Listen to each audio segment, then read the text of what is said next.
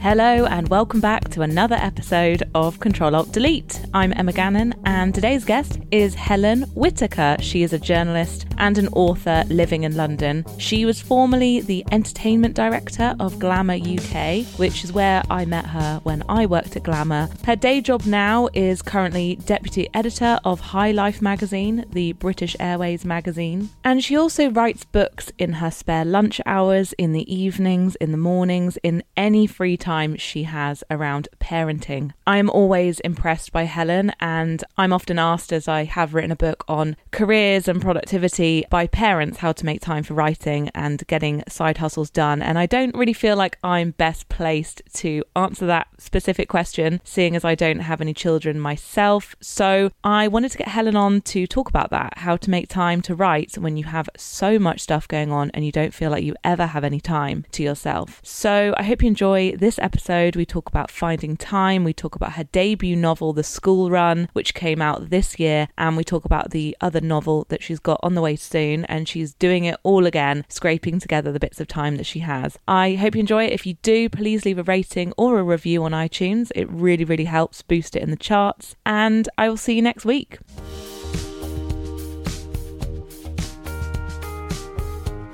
Welcome, Helen Whittaker, to my podcast. I'm so excited to have you. I was actually listening to you on James and Joe's podcast the other day. My other podcast that I've been on. I know, I'm plugging another podcast. We are old colleagues, former colleagues from Glamour, and it's wonderful to see your novel doing so well. Thank you. My debut novel. You're like an old hand at books now. Well, no, not novels, geez. But we'll get onto that because I can't wait to talk to you more about The School Run, which is out now. Just peddling back a bit, I wanted to ask you a little bit about your job before what you're doing now, because you were like the person in the office who always had the good stories, and I feel like you're so observational, and you'd always have like, not gossip, but just like, oh my God, this happened. And you were the entertainment director at Glamour at Condé Nast. So I just wondered if in a nutshell you could explain to the listeners like what that job consisted of at the time. Yes, so I was entertainment director at Glamour for 7 years, up until about 2 years ago when it went digital first. And it was a really fun job. It was like the funnest job, a very frustrating job, but essentially it involved booking the cover stars for Glamour every month and all the celebrity and entertainment content for the magazine. So wrangling PRs, discussing locations, makeup artists, who we're going to have on the cover, why we're going to have them on the cover, can we get that person on the cover, all that sort of thing. Basically the one page of the magazine that if you don't book someone, it's going to be really obvious. You can't just replace it with a different feature. We need to get a famous person. You would also do a lot of profiles of the cover stars, like, or you'd interview really big names in the magazine. Yes, that was like the fun bit for me. I always really liked doing profile interviews, interviewing people. Obviously, when it was someone that you absolutely adored, like Amy Poehler. Oh my God. Yeah. Yes, you just had to try not to fangirl too much and be a professional interviewer, but then lapse at the end to like, oh my God, I love you.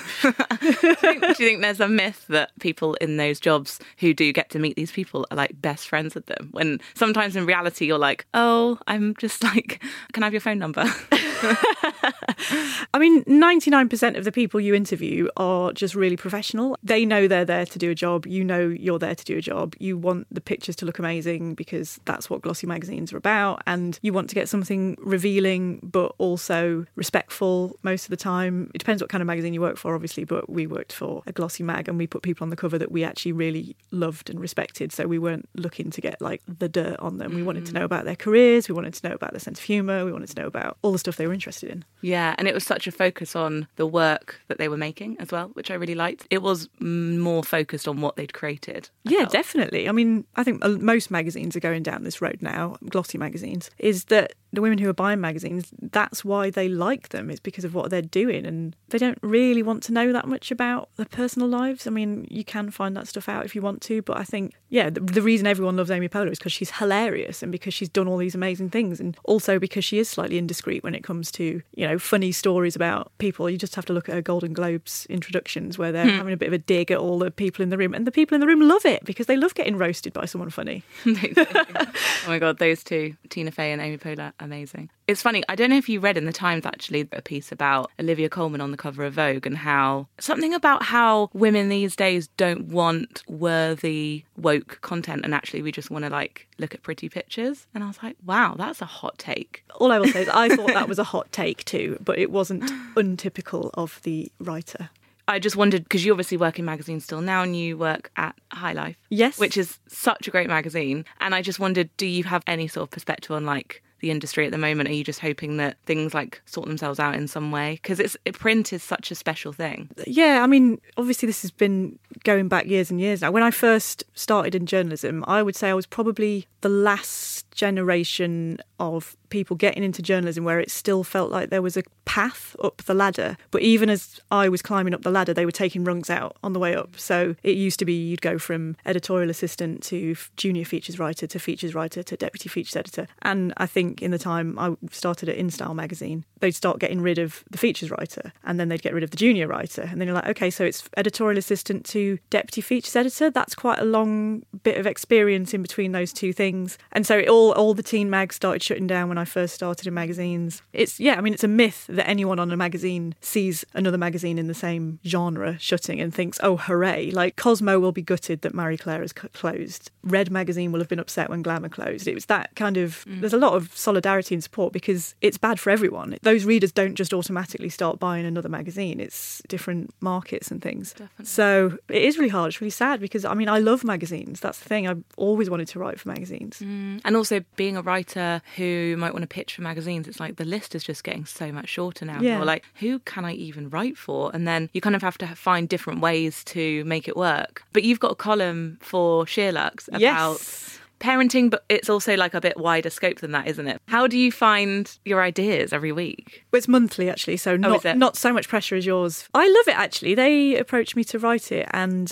started talking about some ideas, and my son is 3.5, so a lot of parenting columns and blogs, they concentrate on the real baby years, which if you have a baby you do devour those sort of things because you're like, oh my god, is my child normal? Am I normal? Is this all supposed to be happening to me? So this is a bit older and it's kind of a bit more wild card because there's a lot more stuff happening, and it's also to do with how I feel about things as a parent. Like the last one that I wrote was about what happens when your child starts making friends of their own, and so you're so used to like hanging about with your own mum mates when they're babies and like being each other's life rafts of like, oh, let's meet for a coffee, I'm going crazy in the house, and then they decide that they want to be friends with someone else. You're like, well, I don't know their mum and dad. What if we don't get on? Exactly. What if we don't get on? And B, you have to kind of do that weird sort of at preschool, you sort of sidle up to them at drop-off going, can I take your phone number? Because maybe we could set up a play date. And then you have this terrible like palpitations that you're going to get turned down. They're a bit like, oh, I'm a bit too busy to do a play date with you. And you have this like weird rejection anxiety from people you don't even know. So it's kind of stuff like that that's sort of parenting adjacent as well as parenting itself. That's so funny. And I feel like that 100% fits into kind of the topic of the school run in terms of like the school gate and the lengths that people go for their kids to get into the right school, but also all of the like ins and outs of the competitiveness of motherhood and social media and the way that we present ourselves. And do they like feed into each other? I'm guessing like your real life experiences, they must have gotten a little bit into the novel. Yeah, definitely. I mean, I guess it's like anything. It's sometimes situations you see or something funny your kid says to you or an amalgamation of loads of people you know telling you things. I mean, on the topic of getting your kid into the right school, I'm not there yet. We're actually starting this time, and I've got this terrible anxiety that I've like jinxed myself by writing this book about how difficult it is and what people will do, and it'd be like, no school place for you. Whatever you do, don't do what that that actress did. Yeah, exactly. Oh god, the OC. God. Laurie and Felicity Huffman as well. Was she in the OC? No, the other one was, I think. Was right. They both did it. Yeah, Felicity Huffman's just gone to prison. Yeah. Oh jeez. And another one, I think she's the OC, or she was in Beverly Hills 902. She was one of those kind of soapy shows. But yeah, there's obviously loads of weird experiences that you have that all feed in to each other. You amalgamate a lot of people's experiences. If you talk to anyone who's got kids of whatever age in any part of the country. This isn't just London-centric. And you sort of say, oh, I'm writing this novel about what people will do to get school places. They will be either, I know someone who did this, I know someone who did that, someone I know that basically said they hated God. All of a sudden they were sitting on the front row of the pews every week to try and get... And, like, the amount of stories that you get as soon as you mention that it's like everybody is at this in all different places around the country. So you get a lot of anecdotes to work with. I was on Clover Stroud's Instagram the other day. Mm-hmm. She's got 5 children, I think. She had posted something about the, like, private school, state school thing, yes, as well, and how that's a huge conversation at the moment because, well, she was saying that actually we're in a time where we're doing our kids a massive favour if we don't send them to a private school. It's interesting. Yeah, do you think? Well, I think it was like the kind of the benefits you can get from not just being with one type of person. Oh yeah, I completely agree with that. But then on the other hand, you see the benefits that people who have gone to private schools get in life, mm-hmm, and career and salary. Yeah, and I can it can't be denied that there are, positives if you are able to send your child to a private school, which I'm not. The confidence you're just, like, delivered on a plate. That's what I was going to say. I went to a state school, comprehensive, but it was considered the best school in my town, and they were very much, you represent our school wherever you are if you're in the uniform. It was very hammered into us that, you know, you had to behave a certain way, and you were there. But on the flip side of that was the confidence it gave you. It was that slightly like, well, we go to the best school, we are kind of, and I think that is what private school gives you, is that innate sense of self. And I've noticed it in my working life. You can tell, particularly when I got to a certain level of managing people, is you could tell when the assistants came in were from a private school, because they just held themselves in a certain way that they weren't as afraid to ask a question or take up space or, you know, sort of be present. Whereas the girls, usually girls, I'm not being sexist, but on magazines, it's usually girls who are the editorial assistants. They would just be a little bit more nervous. And I always really felt for them, because that's how I was when I first started, was that kind of, am I supposed to know this already? I don't know. Am I going to look stupid if I ask this question? But also really trying to gather up all your self-confidence to do that, because you really want to do well. You really want to prove that you can do well. That's so interesting. Because I went to a state school for a few years before I went to private school. I feel like I had a taste of both, but you can't say it doesn't make a huge difference. And that's why I think it's even more impressive when someone does well who hasn't been given that, like, boost. Yeah, and I mean, obviously, and going back to talking about magazines, it's a massive, massive problem that, not always, but often if you come from a private education, your parents have more money, which means into getting into jobs where you have to do internships, where you're either really badly paid or not paid at all or paid expenses, you can hang on the longest to get the jobs, whereas the people who don't have the money can't afford to do them, and if the job's not forthcoming, they have to drop out and do something else. And it's like making journalism magazines all the poorer for it, because you just don't get the breadth of experience and backgrounds and people. Yeah, no, it's so true. I wrote that column about how unpaid internships are terrible, because you get just the people that can afford it. And yeah, I do remember one intern that, like, walked to work to Soho from her, like, Mayfair mansion.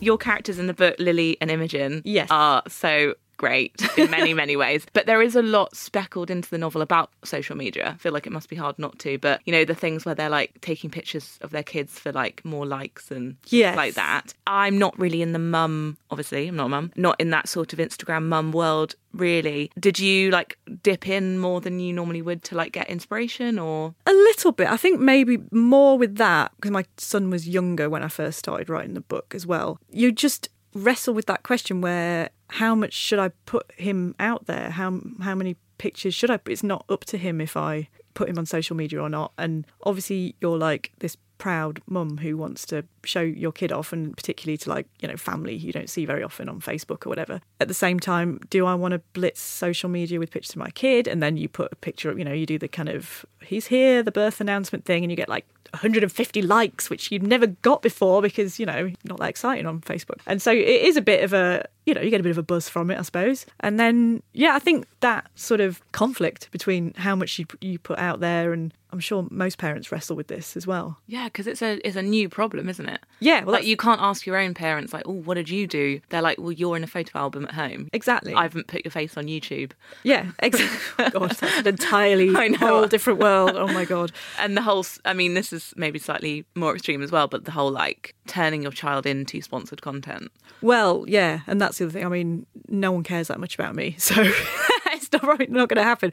But I mean, people do it and they have their reasons for doing it. But I mean, it's difficult not, as an outsider from it, it's difficult not to see a lot of it as the sort of modern day equivalent of your kid being a Disney kid, because the family's money income is often reliant on this YouTube sensation child, and people want ever more content, in inverted commas, and that the content is your child. So it's kind of... Did you see that YouTube Family had released merch, and one thing that you could buy was a toy doll replica of the baby? No, I didn't see that.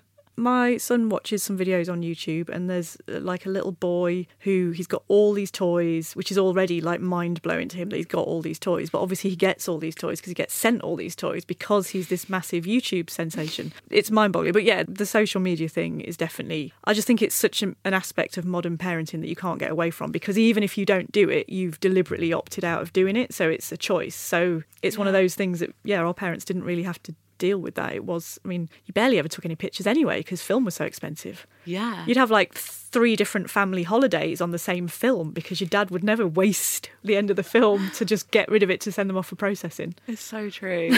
And also, I'm really glad that you did just say, like, you know, the 150 likes thing does make you feel good, because I feel like sometimes we brush over the fact that social media can make us feel something when we get attention or we feel connected, and actually we chase those moments, and it's like quite human to do that. Yeah, I don't put that many family pictures up on Instagram. I put a few on Facebook, but I definitely, the most posts I ever did on Facebook was when I was on maternity leave and when I'd really not seen or spoken to anybody really that day except for the baby, because then you kind of knew that some people would like it and you'd feel like a bit connected to people. So it's weird. I could sort of track my sort of loneliness, isolation, maternity leave journey on Facebook, where I put a picture up and I'm like, oh, some people are, they're in contact with me. It's not just me and the baby all day on our own.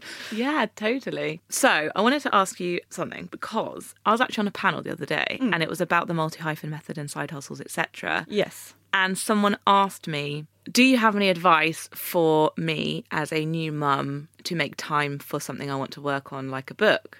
And I was just like, I don't know. I don't think I can answer this question. I'm not a mother, and I honestly don't know what that is like. But my friend Helen, she's just had a book out called The School Run, and she has a baby, and she kind of made time for this novel somehow, and she has a full-time job and has only recently gone down to flexible working. I don't have the answers, basically. And so I was like, oh, I can ask Helen, like, on the podcast. I think it's... because I don't want to be one of those people who's like, well, I did it so anyone can do it, because it's bloody hard, that's the thing. Yeah, I know what you mean by that.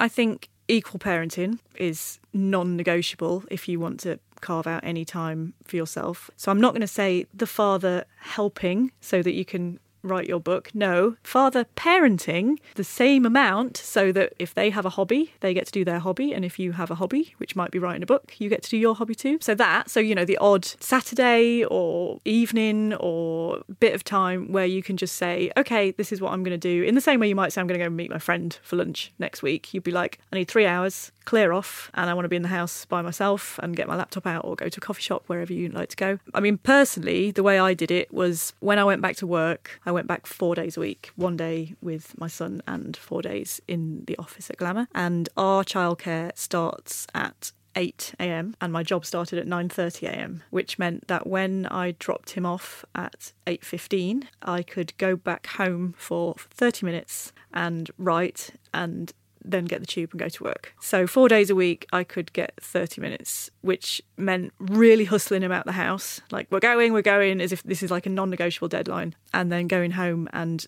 for me, knowing I only had 30 minutes really focused my mind. I know some people just, the morning isn't good for them, but evenings are terrible for me. So I'm just like a zombie on the sofa in the evening. Yeah, I'd have 30 minutes and I'd be like so desperate to just write. I'm not saying that what I wrote was any good, but I just got it down. And already had an idea in my head of where it was going because I'd been thinking about it on the tube or whatever. And then I would write, and then pack it up, go to work, get on with my job, pay my mortgage from the day job, and then do the same thing the next day. And then, as I say, odd days and things like that. But it sort of adds up. If you can write 500 words a day or however much a day, that's 2,000 words a week. As soon as you get to about 15, 16,000 words, you're committed to it. And that's only in 3 weeks you can get there. So it's kind of... Basically, it's not easy, so that I completely sympathise with anyone who is struggling to find time. And sometimes it's not that easy. You know, your childcare doesn't start early enough, your commute is really long and you don't get a seat, so it's not like you can sit with your laptop open and do it. Or, you know, your partner works really long hours, so it's you do all the drop-offs and all the pickups and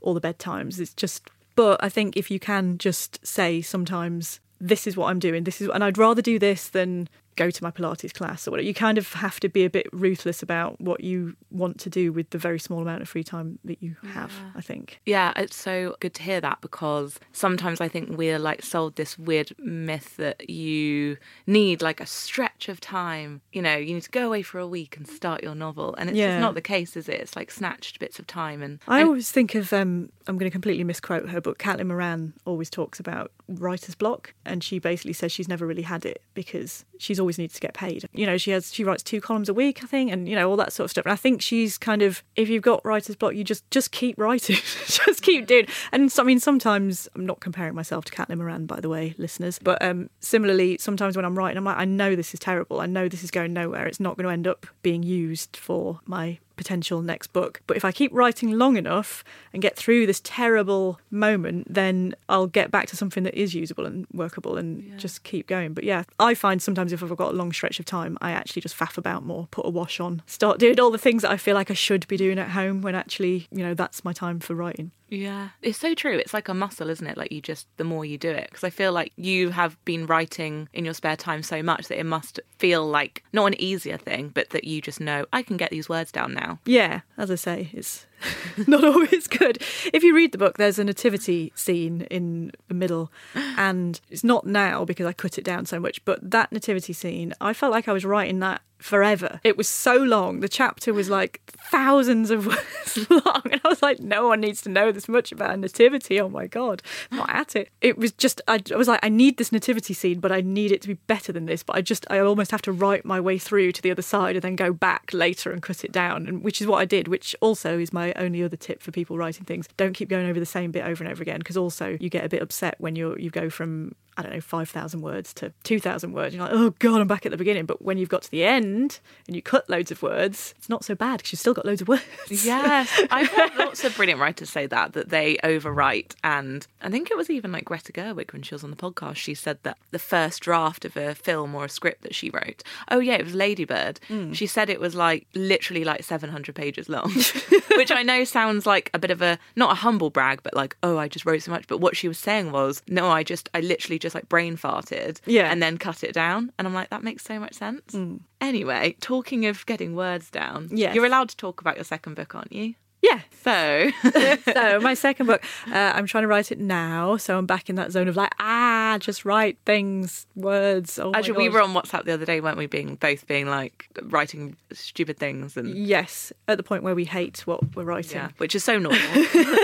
Yes, so my second book is about, it's set over the course of a year. It's called I Give It a Year, and at the beginning it is a wife finds out something bad about her husband, and she has to decide whether or not she wants to stay in her marriage. Wow.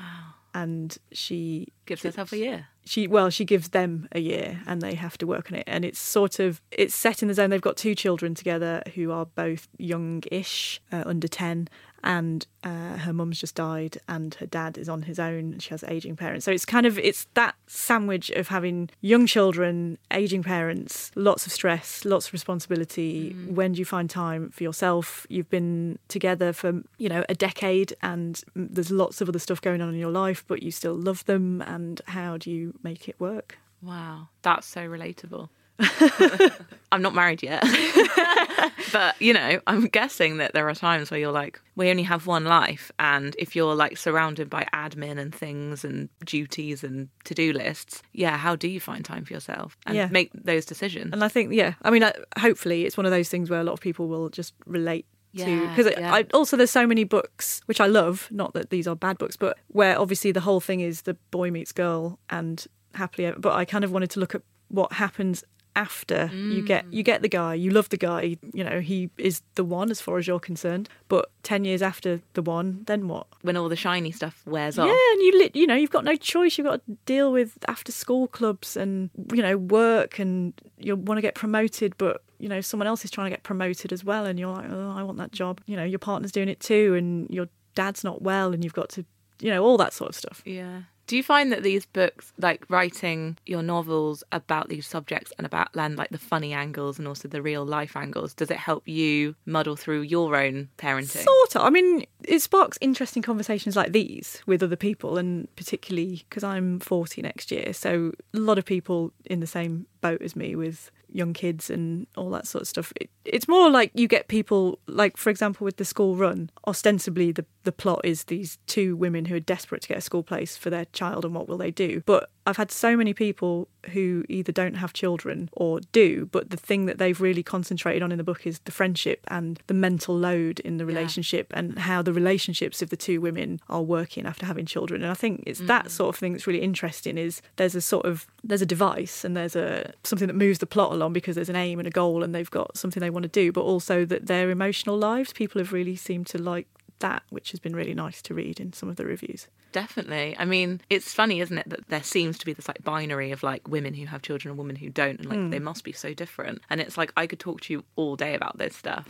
But also I just think, I mean, I'm so not here for the narrative of people who don't have children don't know what true emotions are. I mean, and that they have like all the spare time in the world. Well, exactly. They've got no time, and they, you know, they. I mean, they have more time. I'm saying that. I don't want to get trolled. We have more time. Yeah, but you know, it doesn't mean you have no responsibilities, and it also doesn't mean you can't empathise with terrible things happening in the world. You know, as a mother, that's like one of the worst phrases in the world. As a mother, I know emotions. No, I think as people, most people know emotions.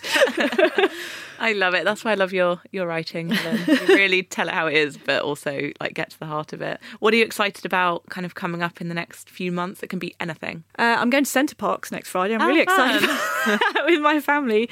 Turns out we love Centre Parks. I'm actually going there for the first time, actually for the second time, but I can't remember what it's like, with all my nieces and nephews. Oh, it's really fun. I'm excited. If you like slides, it's amazing. Love it. Water slides. And my son is 3.5 now, so I think he's big enough to go on some of the slides. So I'm excited about that. I'm excited about a assignment I'm going on for my day job at High Life, which I probably can't talk about because it's not going to be in the magazine, but I'm going on a nice trip to write about something. I know we've hardly spoken about that, but it's like such a fun, cool job. I know. I don't get to travel that much, though, because I'm in the office editing all the amazing pieces that all our freelance writers in far-flung destinations write for us. But I'm going on an assignment to America. Amazing. It's a bookish type thing, so I'm really excited about it. Fun.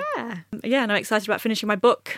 Yes. Oh, I know. Is it available to pre-order? It is available to pre-order. Okay. Yes. Great. We'll get in there early. Listeners, thank you so much, Helen. That was so fun. Yes. So nice to see you.